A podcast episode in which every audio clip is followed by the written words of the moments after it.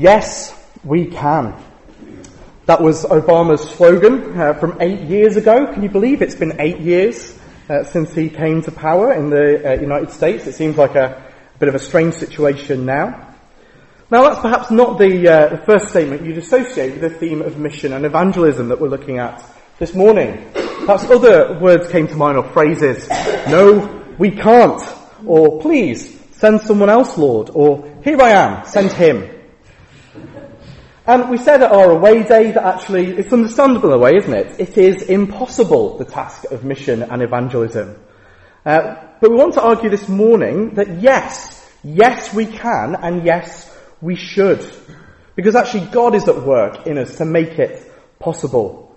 So our statement this morning uh, that we have before us is that uh, ev- we believe every believer is a missionary where they are, but some are sent to the ends of the earth.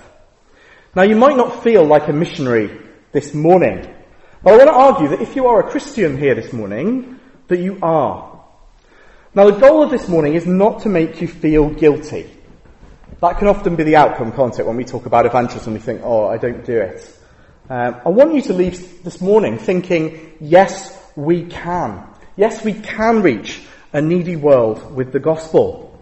So that's what I want us to be thinking through. How can we do it? How can we reach our world with the gospel? And my first point is just that every Christian is a missionary.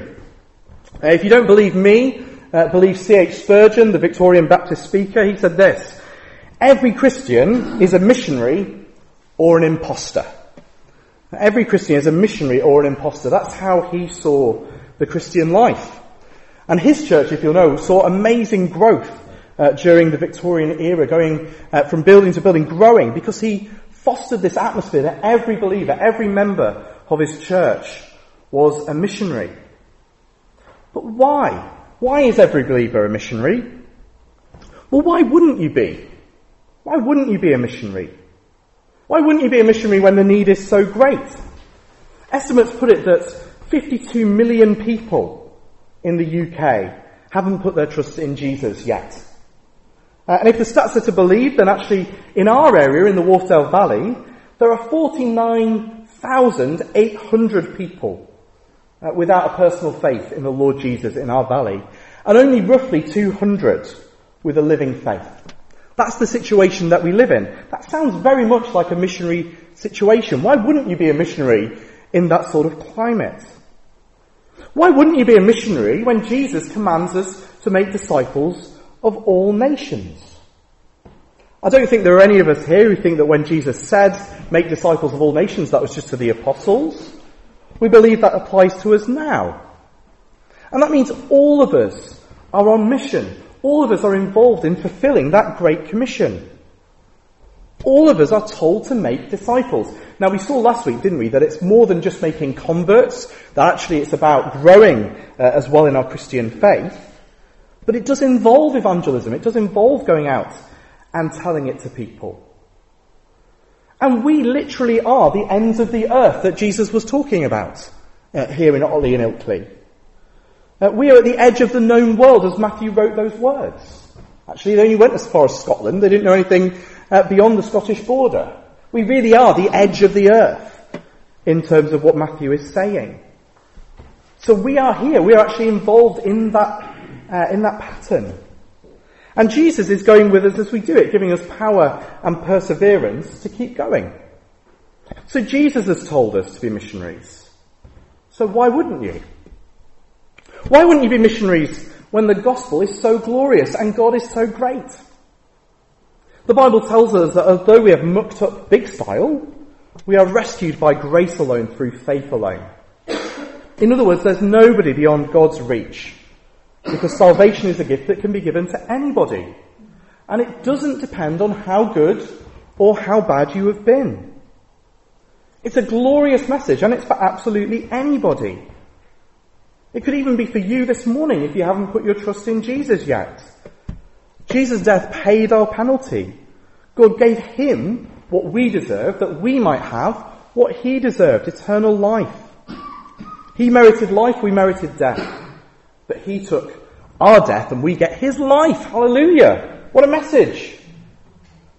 So why wouldn't you be a missionary with such good news to tell people?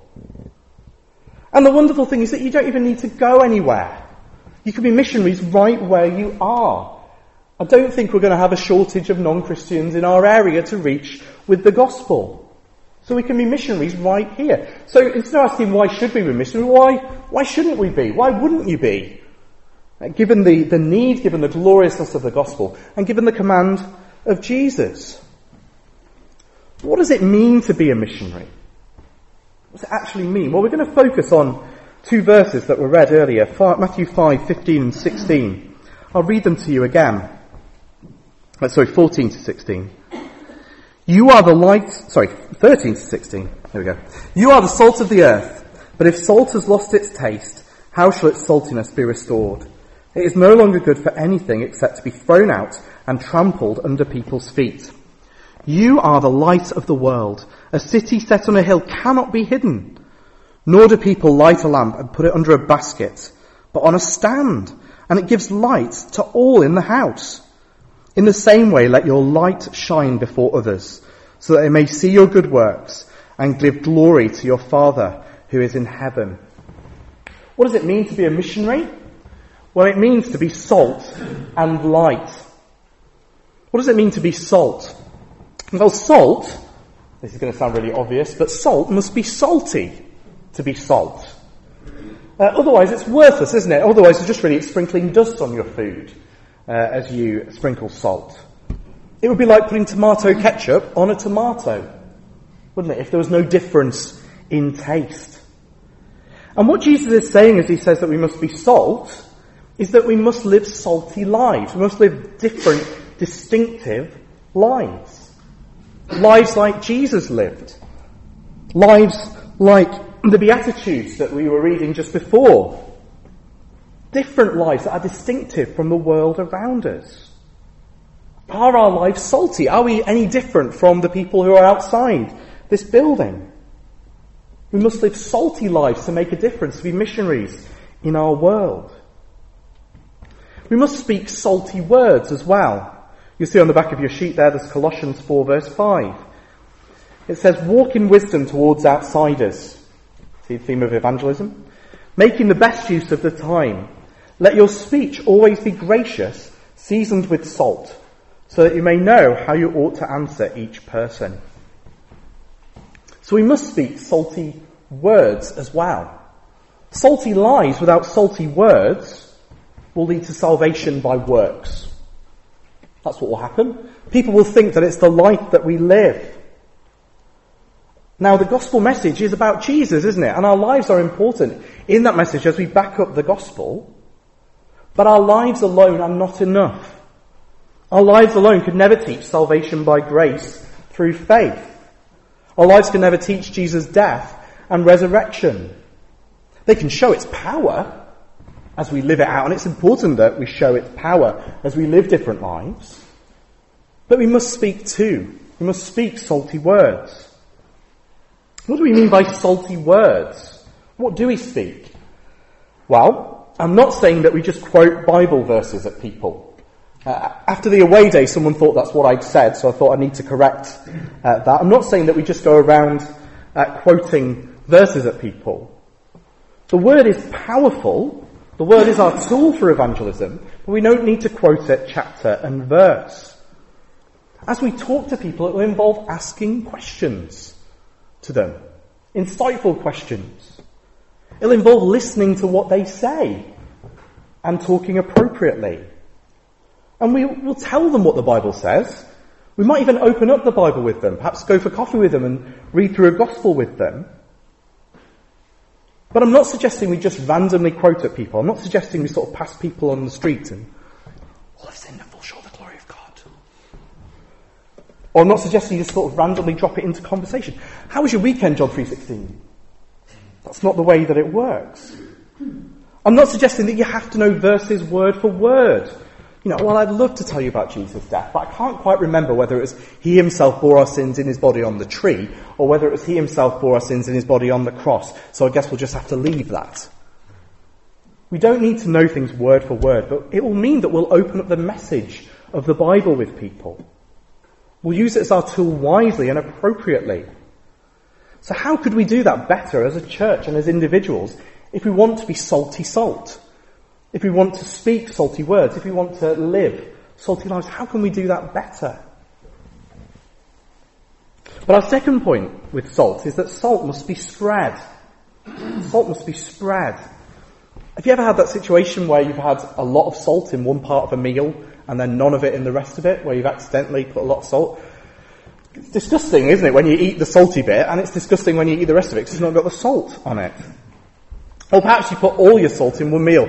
I remember a few years ago, I, I was sharing a house with someone, and they offered to cook for me, uh, and they made um, enchiladas, I think it was. And I don't know how they managed to get so much salt uh, in this meal. It was it was inedible. Um, it was really embarrassing because they'd made it for me and sort of took one bite and it really was unpleasant. And in the end, my housemate actually ate the my enchiladas as well and his own, and he was ill uh, for about three days. We think it was salt poisoning. Uh, I think he'd salted it every single stage of cooking. You know, cook the meat, salt it, cook the onions, salt it, and then put more salt. It was it was disgusting. But it's because it was all in one place. Actually, if that had been spread over several meals, or several years, um, it would have been much better. Because salt is designed to be spread, isn't it? It's no good being salt and all gathered in one room. Salt in a salt shaker isn't really fulfilling its purpose, is it? So is the same with us as Christians. We are to be spread. We are to be scattered.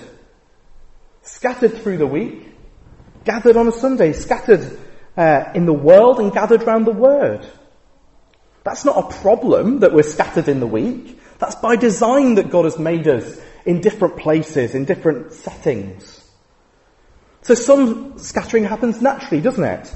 We're scattered when we're at work. We're scattered when we're at school. We're scattered when we're in our homes.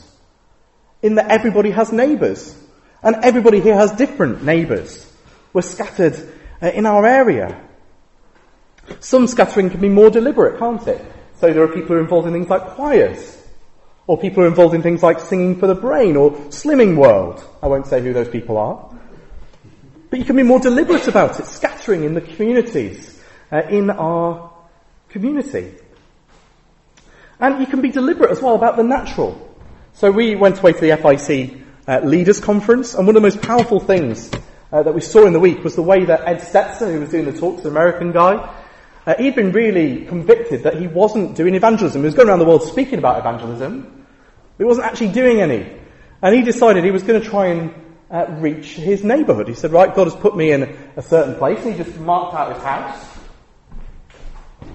He actually physically did it at home. And they said, right, who are the people around me? Well, we've got this person who lives here, we've got this person who lives here, and he marked out eight people. And he went through and explained, well, you know, I, I got, tried to get to know this person and shared the gospel with him and, you know, it took several years, but now actually he's a, a, an elder at our church, a deacon or elder at our church. And then there's this other person, well, well he's very anti and he's not very, uh, in fact, he's, you know, really not going to talk. He's the sort of person who shouts at the children uh, for going on his lawn. And sort of listed up, and he knew all his neighbours. He'd made the effort to get to know uh, people. It's really convicting. You know, how much do we know our neighbours? And we, we sort of say, oh, well, in our world now, we don't really know our neighbours. But we're supposed to be different. We're supposed to be distinctive. Actually, it just takes a bit of effort, don't it? So we, we've tried to do the same thing on our road and get to know the people around us. We've got, we've done our own little map um, of the people on our road, where do they stand, where do we think they are theologically, little bit, so we know a couple of people that way, not too sure about other people. And it means that we can pray for them. We can be deliberate about uh, our scattering, if you like, where we are. Now imagine if we just prayed for our neighbours, maybe the eight houses around us, tried to get to know how many people would we reach with a church of 30 or 40 people? That'd be huge. And that's just where you live, that's just one area uh, of our lives. So we're, we're scattered, aren't we? But that's good. That's a good thing. We're spread. That's what salt is supposed to be. And we need to live distinctive lives where we are. So we're, we're to be salty, we're to be spread. What about light? What is he getting at there? Well, we are to be light. We are the light of the world, he says.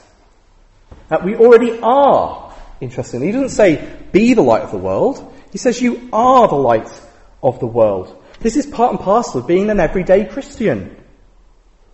Now, some of you be thinking, really? Are we the light of the world? What about John 9, verse 5? This is what Jesus said. As long as I am in the world, I am the light of the world. Isn't Jesus the light of the world? Well, as we reflect Christ's character, as we live in Him, we are the light of the world.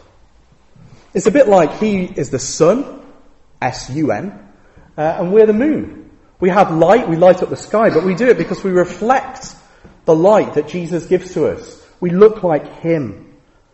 We bring Jesus' light to the world. That's how we're the light of the world. We're a city on a hill. We are a city again. It doesn't say be a city. Now, he could have said a lighthouse. I think if I was writing this, I might have been tempted to say, you are a lighthouse on a hill. Because that would be really, really visible. They had them in those days. But why does he say city? Well, a city has to do with community, doesn't it? It's not just one person on a hill. It's a city on a hill. He's speaking to a group of people. Actually, part of being light in this world, part of being distinctive and, and bright, is that we stand together, that we're a city together. Now, it also might mean that we're a target. If you've got a city on a hill, you can't hide it. And actually, as we read those Beatitudes, we see that actually part and parcel of that is persecution, as we're seen as the light of the world. But we, we do it together. We face that together as a community, a city on a hill. And he says that with a light, you don't stick it under a basket. Do you see that there in, uh, in verse 15? Nor do people light a lamp and put it under a basket, but on a stand, and it gives light to all in the house. What he's saying here with light is really similar to what he was saying with salt. Light is there to be seen, it's there to be spread. Light kept in one place is no good. So a bit like having a torch and sticking it in a cardboard box. Great for the cardboard box if you're inside it. Why you'd be inside a cardboard box, I don't know. Um, but it'd be great inside the box, wouldn't it? But for outside the box, it's useless.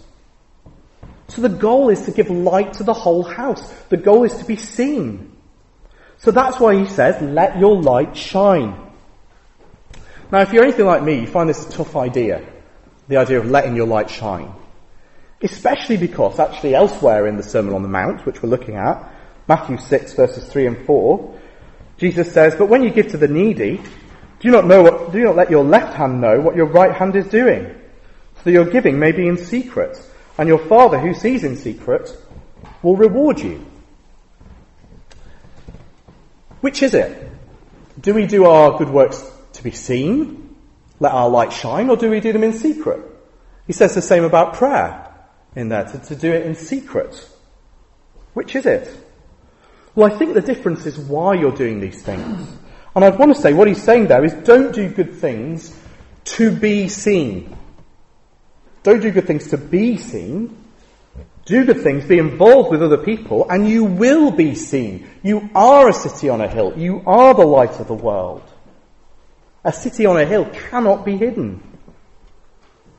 So we're not to do our good works to be seen. The world can see through PR, can't it? It gets it all the time. Think about the elections we've just seen. People kissing babies, hugging huskies. And then the election's over and you, you don't see it for another four or five years, do you? People see right through it. Really, we should love people because we love people. Really, we should care for people because we care for people. We should give to those in need because God has changed our hearts. Those are the works that really shine when they're real, when they're not fake. If we want our works to shine, we should do them whether we're being seen or not. And if we do that, they will be seen. So are there good works that you've done, sacrifices that you've made that nobody knows about? Are there things that you've done in secret? Then don't worry about being seen. Because actually it's a good test of your hearts, isn't it? That your heart is in the right place. Be worried more if every good work that you've ever done, every sacrifice you've ever made, has been seen and you've made sure that it's been seen. That's the time to worry because it, it says something about our motives. So if we're living like Jesus, reflecting his light, we will be noticed. So long as we're not deliberately hiding it under a basket. And I think by that really he's got that idea of a sort of holy huddle that we can be in, where we're not actually mixing with people who could see something different about us. Whether that's stuck in a holy huddle where all our friends are Christians, we have no non-Christian friends, or in a sort of comfy love bubble with our own nuclear family, we're not spending time with other people.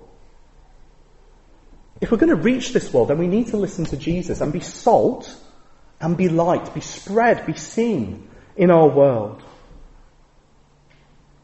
I don't know if this has got you wondering, but this, this made me think then, well, what about evangelists and missionaries? What about actual evangelists and missionaries? If we're all missionaries, who are these guys? Well, I want to argue that evangelists are not quite what we think they are. Let's have a look at what the Bible says. Have a look at Ephesians 4:11. It's on the back of your uh, sheets. This one that we looked at last week. Ephesians 4 verse 11. And he gave the apostles, the prophets, the evangelists, the shepherds and teachers to equip the saints for works of ministry, for building up of the body. Now we often focus on the last little bit of that verse there, uh, where it says the shepherds and teachers to equip the saints for works of ministry. But do you notice that all those roles there are given to equip the saints for works of ministry, for the building up of the body? In other words, evangelists are actually given to train the people of God for works of ministry. In other words, evangelists are trainers, just like we saw pastors were last week. Just like you don't get a minister to come in and do your ministry, you don't get an evangelist to come in and do your evangelism. That's not how it works. So think even of the classic evangelists that we think of. Billy Graham. If you've not heard of him, he was a, a, a big deal for a long time uh, in the US and the UK. He used to do crusades, as he called them, where he'd fill um, stadiums full of people. But I want to ask the question, did people just turn up to Billy Graham crusades? I know people, quite a few people who were saved uh, in Billy Graham crusades. And actually, all the people I know were brought by their friends to those crusades. It wasn't Billy Graham just suddenly developed a crowd. Actually, there was months of preparation. People were uh, being given information, told to invite their friends months before? Was this their first run-in with Christianity when they uh, became Christians at a Billy Graham crusade? Well, no, often they'd been in contact with a friend who brought them. They'd seen the gospel lived out in their friend, and often they'd had the gospel shared with them with, by their friend or someone else before. Did Billy Graham personally talk to every person? No, he did the talk up the front. But actually then, when people wanted to become Christians, they were brought to the front, and there were counsellors who chatted to them. And actually most people who became Christians at a Billy Graham crusade became Christians at the front with a counsellor, somebody who was talking to them, volunteers. And sometimes those conversations would go on for hours. So Billy Graham was very good at opening up God's Word. That's something that he did very well every time. But he was also very good at mobilizing and training other people. He had a whole organization getting people trained for these missions. A Billy Graham crusade involved far more people than Billy Graham. So actually, even with the classic evangelists that we think of, the key part of that was training, was learning to share the gospel. There were more people involved than just Billy Graham. Now, we don't often have evangelists now. I don't know if you've noticed that. There aren't many churches that have an official church evangelist. And often now, really, it's bound in with the role of pastor. Uh, the pastor sort of has to do two roles. Now, it seems as though that was the case early on as well. So if you look at 2 Timothy 4 verse 5, this is what Paul writes to Timothy. As for you, always be sober-minded, endure suffering, do the work of an evangelist, fulfill your ministry. So is it wrong that we don't necessarily have a separate church evangelist? Well, I think here with Timothy we see that that's not always possible. Timothy wasn't perhaps set aside as an evangelist, but Paul tells him to get on and do the work uh, in the absence of one there in that church. Uh, so actually, even early on, this was linked in with the role of pastor. And actually, it's just something that we all need to be trained and somebody can get on uh, and do it, just like Timothy was there to do, to do the work of an evangelist. So if it's true then that an evangelist is really about training people to do evangelism, equipping them, then we need to ask the same questions that we asked last week. Am I teachable? Am I prepared to be equipped for evangelism? So that's the evangelists. That's how they uh, fit into the pictures. What about missionaries? What do they do? Well, missionaries do what we do. Missionaries do what we do. Except they're cross-cultural. That's normally what we mean. We really mean a cross-cultural missionary. That's why we wanted to have that some are sent to the ends of the earth. Actually, we do need to send people other places. And it's right that we support them. So we said that we might have 200 Christians in our valley. But there are some valleys in sub-Saharan Africa that have no Christians. There are some suburbs of European cities that have none. There are some islands of Indonesia that have no Christian witness whatsoever. How will they hear without someone going to speak to them? So we need people to go across those cultural barriers and reach people in other areas. But I want to argue actually that we need to be cross-cultural too in our role. So we're not quite going somewhere else, but even in our own situation we need to think about what it means to be cross-cultural. Because even in our own area there are various cultures, aren't there? We know that if you go down the road there are different sorts of people. Different people from different backgrounds. Actually think about going into Bradford where uh, Gospel Yorkshire is hoping to plant a church. That's a very different culture in the centre of Bradford from what we have over here. And that's in our own country, in our own area. But even within ourselves, uh, Otley and Ilkley are quite homogenous really compared with a lot of the rest of the country. But one of our problems is that we have our own Christian subculture. And it sort of quickly develops, even if we're, we come into the faith, uh, like I did as a 12 year old, you sort of get sucked into the Christian subculture. So, where are most of Otley and this isn't a real question, but do think about it. Where are most of Otley on a Friday night? Okay, think about that. Got an answer in your head? Where are we? Where are you on a Friday night? Okay, another question for you to think about. What do people in Ilkley like to read? What do you like to read? Are they the same things or is it more, you know, John Piper? What do people in Burley like to watch on television? Actually, statistically, it would be soaps, soap operas. What do we watch? Now, there will always be differences, won't there? Some will be necessary and wise differences. There'll be some things that we don't want to be involved in. But how much of it is just our Christian subculture? That we just don't do those things. If we were a missionary, what would we be doing? If we were coming into our area? We'd be looking at our culture and analysing it, wouldn't we? What does this culture do? What can I be involved in? Where can I build bridges? What can I do to reach people without compromising myself or without compromising the gospel? And then missionaries do those things, don't they? They get into the clothes of the people around them. They go to the places that the people around them go to. Really what they're doing is being salt and light in the world. They're not being distinctive in their clothes or in their uh, activities in that way, but in their lives, in their speech, they are different. But in the ways that they can be strategic, they are. So that's where evangelists and missionaries fit in. But what about us? Can we do this? Yes, we can. With God's help. By being salt and light in places where God has put us. Missionaries where we are. We can do it by supporting those who have sent to the ends of the earth to do the same things that we're doing here. But it's only possible with God's help. As we go down the paths that God has laid for us, as we go down the ways that God has shown us to reach people, we need to trust Him to do His work in changing hearts and minds. That's what we really, we need God to work uh, through us. But yes, we can. So let's pray that God would work in His power and enable us to do uh, what he said. Let's pray. Father God, as we think of the task before us, Father, it's daunting. Father, as we think of all the barriers and the excuses we can think of, Father, we, we know that it's something that we find uncomfortable often. But Father, we pray that you would be at work in our hearts, helping us to see um, who you are, your greatness, helping us to see the need around us, helping us to live as missionaries in our area. And we pray, Father, that we wouldn't get the glory, uh, Father, as people come to you, but that you would get the glory. Father, we pray that your greatness would be seen uh, in our area because you are a great God and you have given us a great gospel.